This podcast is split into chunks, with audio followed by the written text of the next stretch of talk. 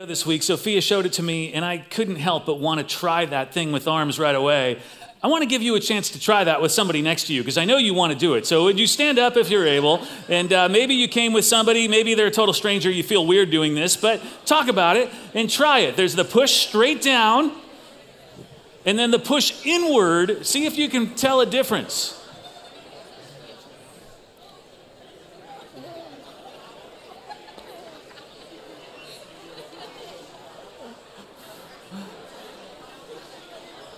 All right. Did it work? Can you tell a difference? No? Are you saying the rocks are magic? All right. Well, last summer, my family and I had a chance to do something that was maybe one of those kind of once in a lifetime things. Uh, my brother was getting married in England to a British woman. They were having their wedding in the English countryside. And knowing we would not miss that, spending time with him on such a special day, we decided to plan a trip to Europe that did not just involve time in the English countryside, but why not stop and spend some time in Paris, the city of lights? Uh, we had a great time. I won't show you all the photos, but of course, what is the most iconic thing somebody's got to do when they're in Paris? Yes, they must go see the Eiffel Tower. And uh, if they're lucky, not just go see it, but go up the Eiffel Tower. This is video I shot halfway up the Eiffel Tower right when the lights turned on. Um, our family had a chance to do that. We picked just the right time, twilight, as the sun was setting, but still a little bit of light in the sky. Beautiful views of the city. Although, uh, if you're afraid of heights, you, you definitely want to think twice about this. And um, of course, lots of history in the Eiffel Tower, right? Uh, maybe some of you know it was built in 1889 for the World's Fair, and at first, at first it was considered an eyesore by people. Uh, some in Paris called it useless and monstrous. One critic called it a lamppost stuck in the belly of Paris. It does kind of look like a lamppost. And uh, another referred to it as a giant, ungainly skeleton. And Parisians actually took comfort in the fact it was only going to be there for 20 years. 20 years, yes, 2 million people visited it in 1889, but when 20 years were up, they would tear this thing down. And then the radio was invented. And at a thousand feet tall, the Eiffel Tower became too valuable as a what? radio antenna. It was able to broadcast to Europe and North Africa. So the government decided to keep it, and the rest is history. Here it stands 135 years later, getting 7 million visitors a year, the most uh, visited paid monument in the world. Although, when you hear that it's 135 years old, it really makes you second guess going up it, doesn't it? Uh, but there's another part of its history not too many people know about. In the 1920s, a man named Victor Lustig conned people into buying the Eiffel Tower.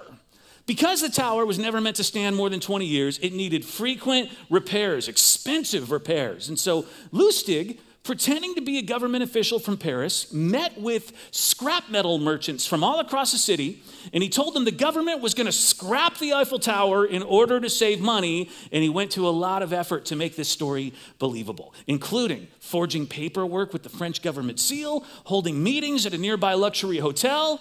He made it obvious to everyone interested he would sell the Eiffel Tower to anybody willing to knock it down and discard and recycle all of the metal. So one man, Andrew Poisson, a trader, was very interested. Victor Lustig had talked such a good game. Poisson was committed to being the buyer, and he went to this con man and he paid him a bribe of roughly $70,000 in cash, which is worth over a million dollars today, to guarantee he would be awarded the winning bid. Not only was he conned into buying it, he, he actually bribed the con man into letting him have it. Lustig took the money and he fled Paris. It was only after Poisson shelled out all the, the cash that he realized he had been duped. The Eiffel Tower was not for sale, and he felt so humiliated by the theft, he decided not to report it. One year later, Lustig came back and found another buyer, tried to sell the Eiffel Tower again. And if you ever get a chance, it's a fascinating story to read about this man. He actually moved here to San Francisco Bay Area uh, where he tried to sell people the Golden Gate Bridge. No, but actually he did end up in Alcatraz. He ended up in Alcatraz. Uh, as you read about the cons and so many others like it, it is easy to see how you can get fooled. Now, that was the 1920s. Can we talk about the 2020s? Or, or how about 2016? In 2016, a whistleblower raised concerns about Elizabeth Holmes and her company Theranos. Elizabeth Holmes had claimed that she had revolutionized blood testing with a new product that was going to make testing easier and faster and cheaper, but the technology did not work. At one point, one year earlier, Holmes had been declared the youngest and richest self made female billionaire in the world. Theranos was valued at $9 billion. But all of that was built on lies. Within a year, investigations revealed she'd been misleading investors and regulators eh, for years through made up and exaggerated claims about her technology. She was tried, convicted, and sent to prison. She'll be released from prison in Texas in December of 2032. But the damage, you guys, the damage, she raised nearly a billion dollars from sophisticated investors, um, names who I will not read in case somehow they stumble across my sermon, but people you know and you trust with money. And it's just to say that we can all be fooled. It is so easy to be fooled in this world, fooled by other people and fooled by ourselves.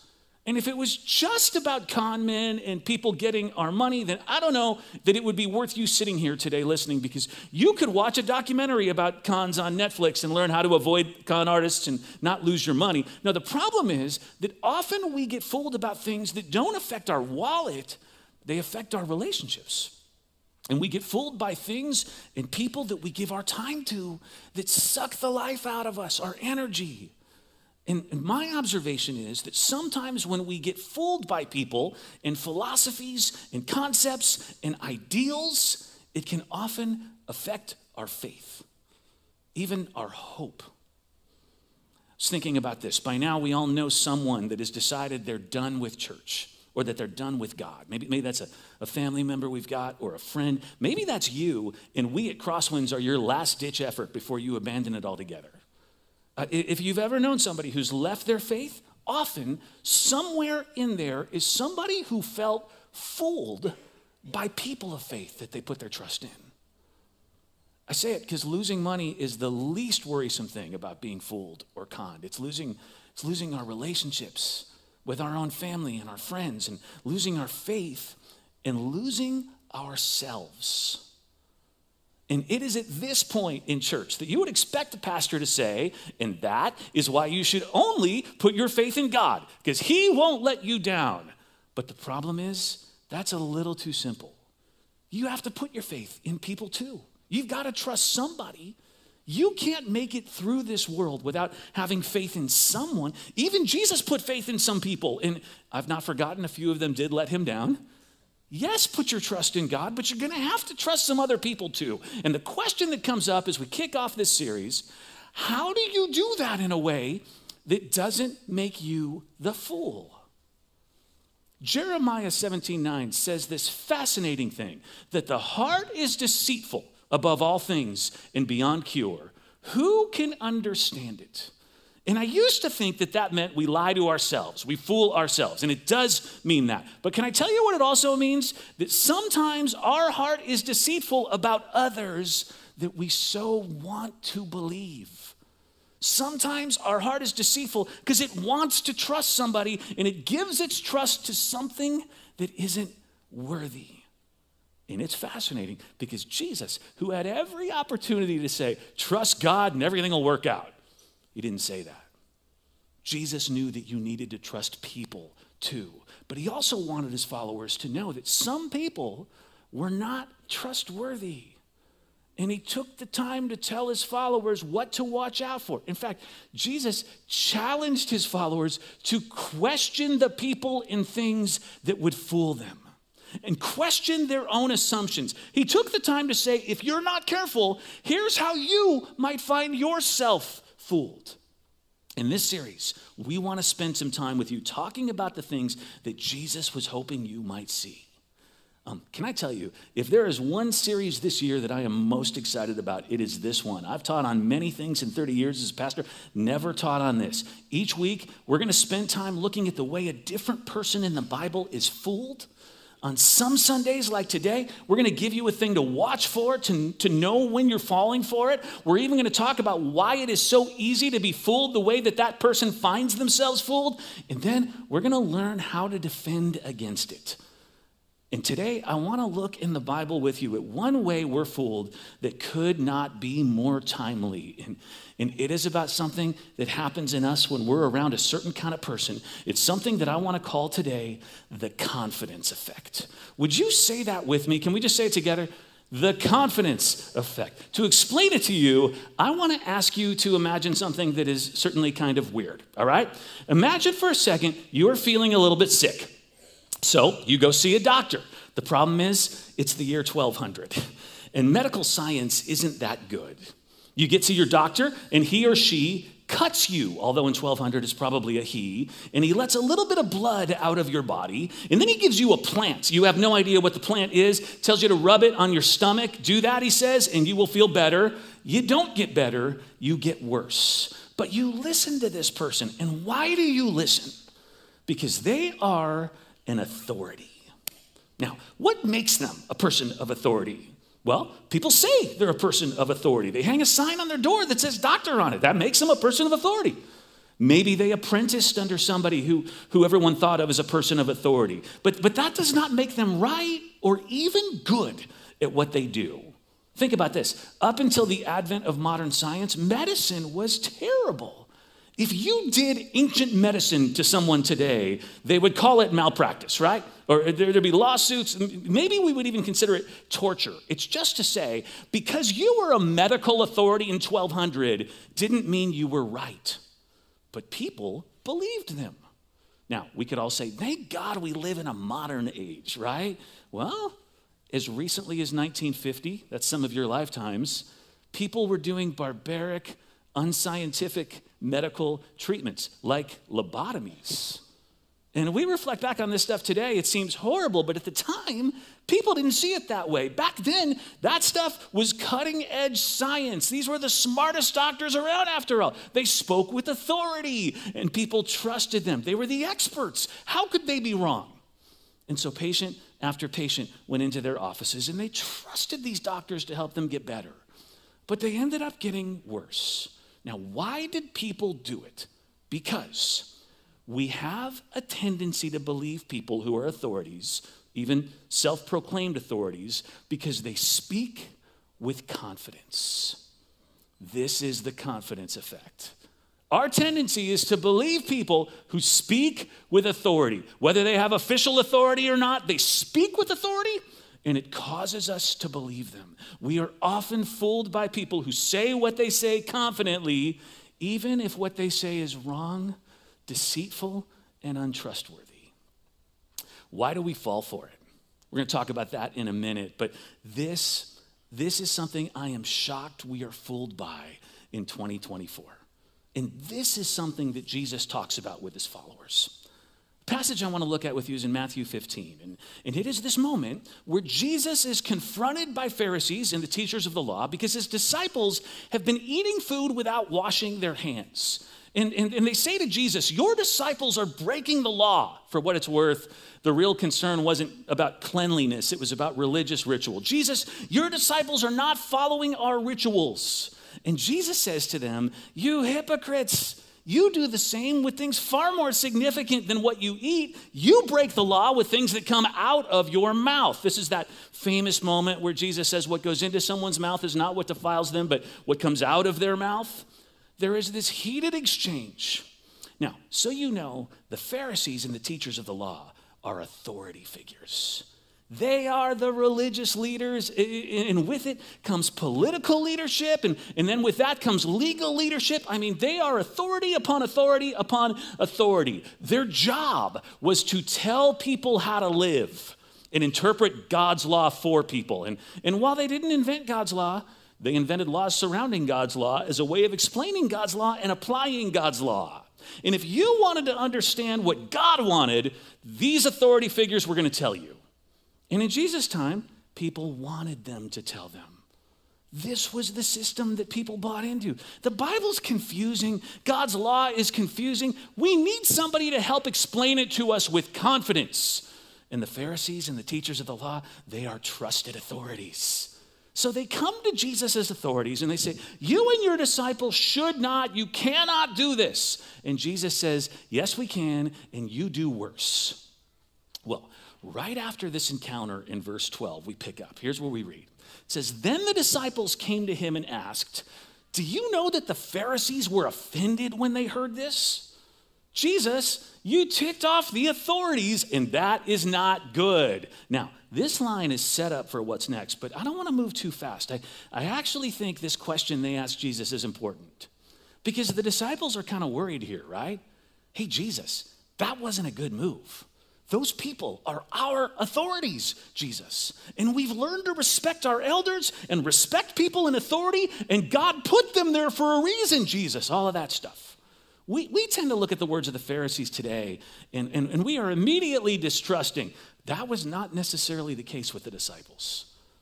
The other reason this is important, sometimes we get this picture that Jesus and his disciples are a group of revolutionaries out to stick it to the man. And, and I will say, Jesus was revolutionary, and there were a couple people on his team that definitely were. I'm talking about Peter chopping off a soldier's ear, and Judas, who was very likely part of a group called the Zealots, who were revolting against authority. But, but this was not a group intent on destroying the system or fighting authority? Because here we see them saying, Jesus, why are you upsetting our religious leaders? They're your religious leaders too, Jesus.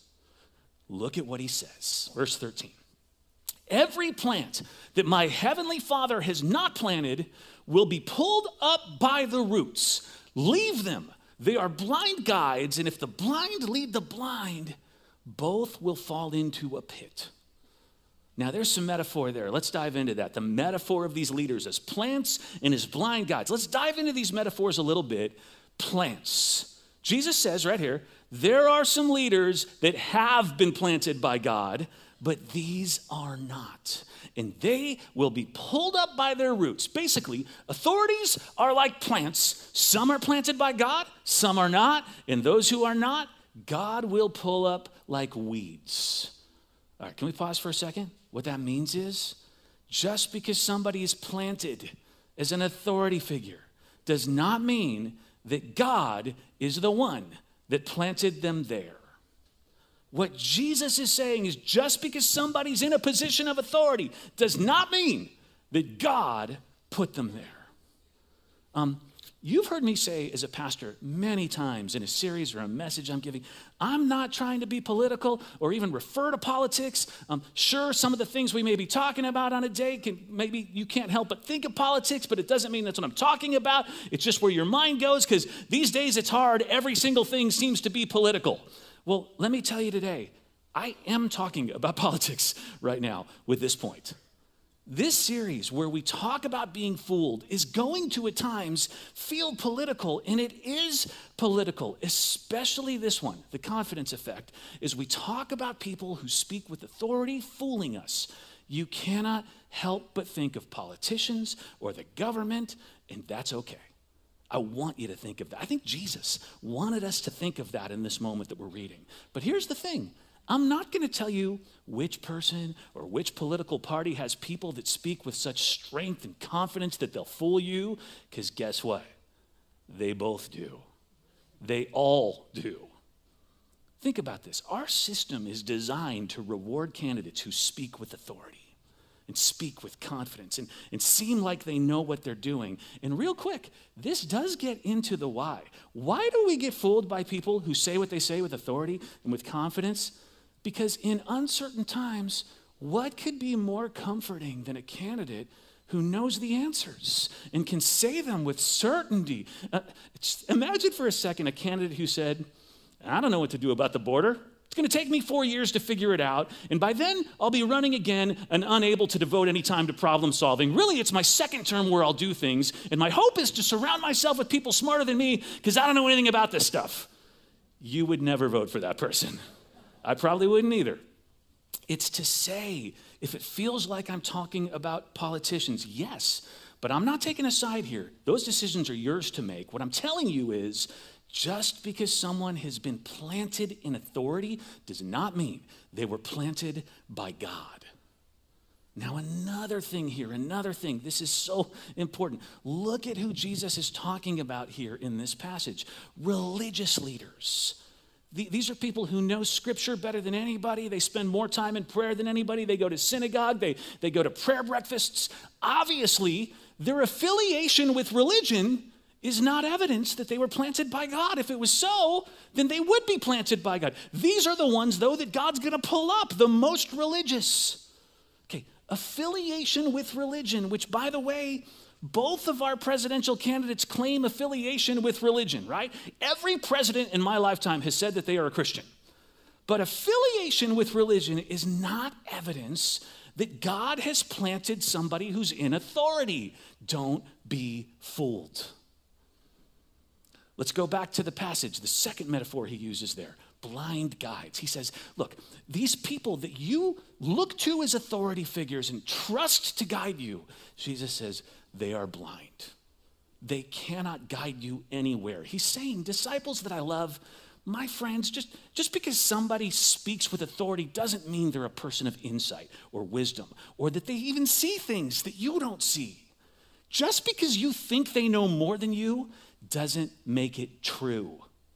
It doesn't mean they're right. And if you look to them as the experts and you consider yourself as one who's not, you will follow them into a pit, the blind leading the blind. All right, let's talk about that. Why does somebody need a guide? When I was in college, there was a guy on my floor who was kind of a know it all. Now, we were able to see through this a few months into the year, but at first he just seemed to know everything, the, the answer to everything. You ever met somebody like that? Every, you know, there, there's no subject that they do not know about. And uh, after a while, we wondered how one person could possibly know the answer to everything on the planet. And so we started asking him the most ridiculous questions to see if he would ever admit he didn't know, his lack of knowledge. Questions like, when did time begin, Dave? Or, uh, Dave, where does a thought go when it's forgotten? Never did admit it. He would look you in the eye and make things up with a straight face about things there's no way he could possibly know. No one knows. All right, he was not an authority figure in our lives, he was a classmate, but he spoke with authority. And when people speak with authority about things you don't know the answer to, we tend to believe them. It's the confidence effect. Why? Why do we do that? Because life gets confusing. Because I can't know everything about every subject.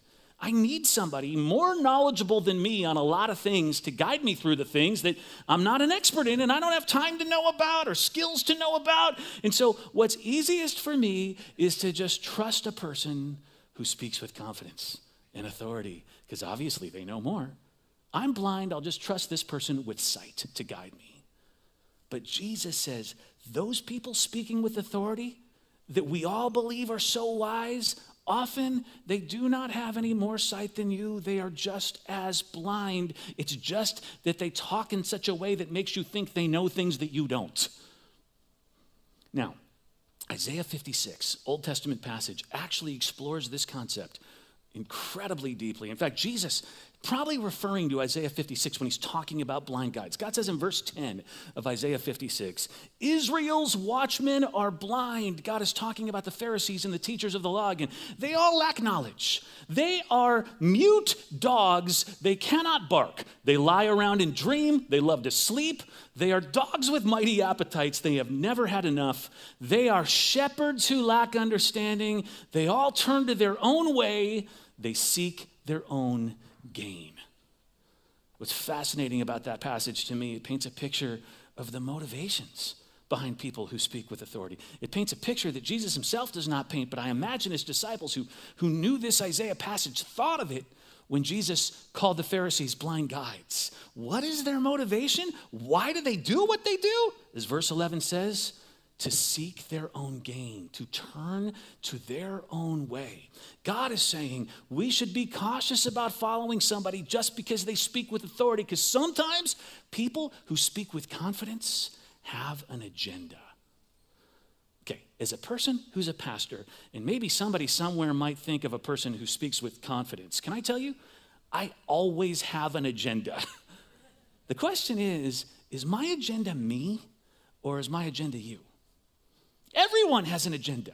And the reason to be careful when somebody speaks with confidence is often that confidence is meant to convince you to do what serves their own gain.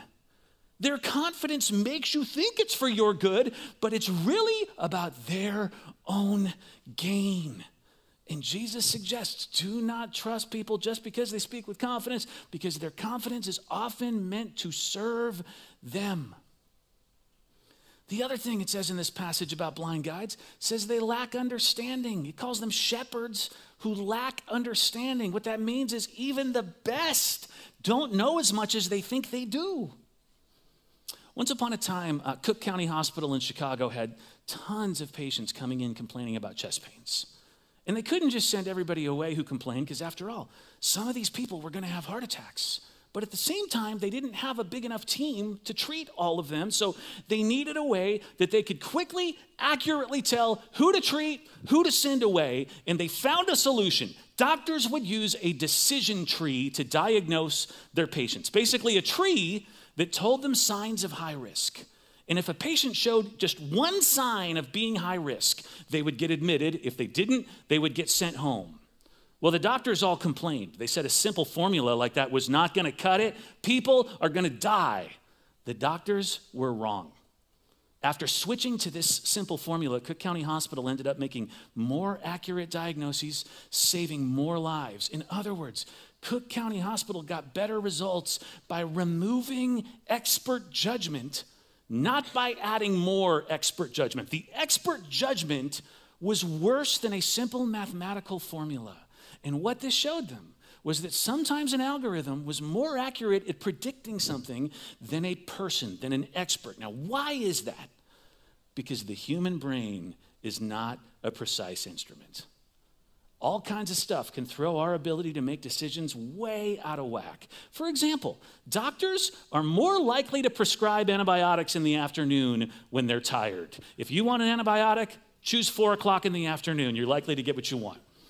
Judges are more likely to pass a harsher sentence right before lunch when they're hungry than right after lunch when they've eaten. If you are finding yourself in court and about to have a sentence passed on you, choose wisely. It means, a, uh, not that you get to choose, I guess. That means a lot of expert opinion is possibly totally wrong. And it means that God is right when he says to Isaiah, even expert shepherds, I mean, they are really shepherds even they lack understanding.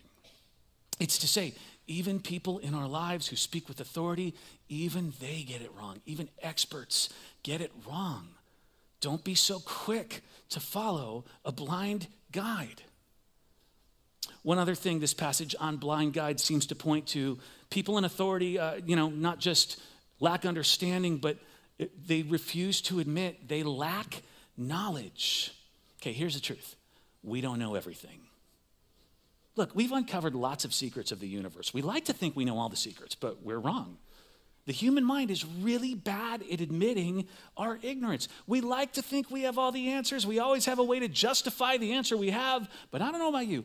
I am suspicious of anyone who claims that they know how to solve complicated problems simply, who makes it sound like it's going to be easy. We get fooled because we want solutions. If you say you've got the answers loud enough, you can win us over. But the Bible says we all lack knowledge. So, what do we do? Because the goal today is not to just tell you why you shouldn't trust authority or people who speak with authority. And, and real quick, when I say speak with authority, I don't mean a person who holds authority over you. Um, it could even be your college friend down the hall, right? It could be your neighbor, your pastor, your, your spouse. But yes, it could be your boss or your team lead or your elected official. Is the Bible saying do not trust people who speak with authority? No, because you've got to trust someone. Then how do we know in this world who's trustworthy and who is not? Well, can I very quickly show you something the Bible says about Jesus that blew my mind this week? In Matthew 7, Jesus has just finished giving the Sermon on the Mount. And the Bible ends that story with this line. It says, When Jesus had finished saying these things, this wonderful Sermon on the Mount, the crowds were amazed at his teaching because he taught as one who had authority and not as their teachers of the law. It says Jesus taught with authority. Now, we've been talking about people who've been speaking with authority all morning and perhaps why we should be suspicious of them and careful. Why am I showing you a passage that says that Jesus spoke with authority? Good question. I have always read this passage as Jesus spoke with authority, unlike the teachers of the law, who I assumed it meant did not speak with authority. But we know from the rest of the Gospels that they did, that they were the blind leading the blind. What I came to realize this actually means is that the crowds were amazed at his teaching because he spoke with authority differently than the way the Pharisees and teachers of the law did.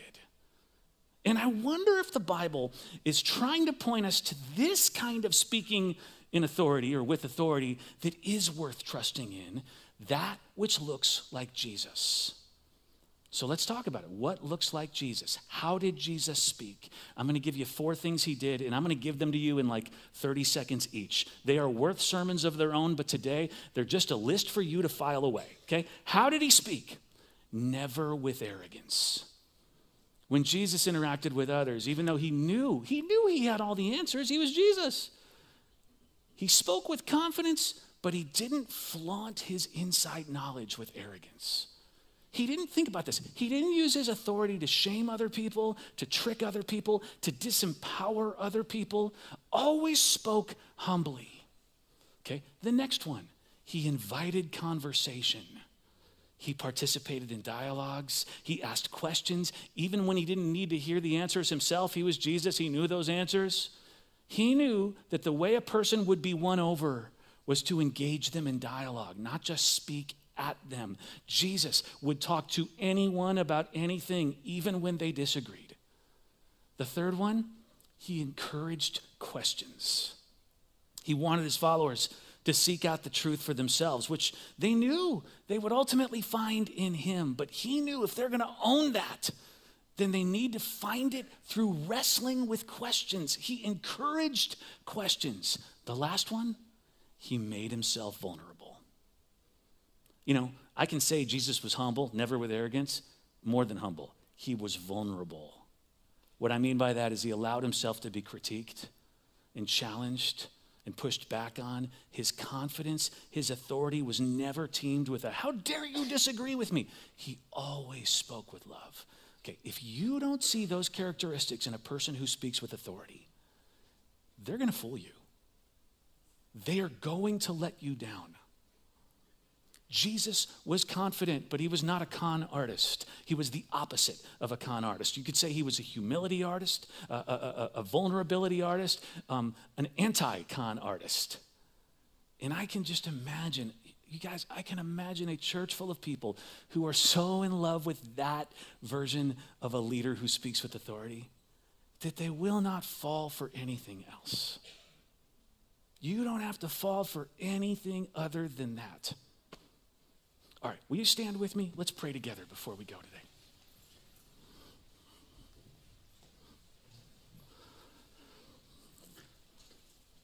God, how lucky are we that in a world full of people who would try to win us over for their own selfish gain, we have a Savior who's modeled something so different in the way they speak with confidence. That we have a Savior who we can have confidence in and because of that, we know what we're looking for in the people around us who would speak to us in authority, with authority. God, may we know what it is to put our trust in people who will not let us down. We pray all these things in Jesus' name. Amen. Thanks for coming today. We'll see you next week.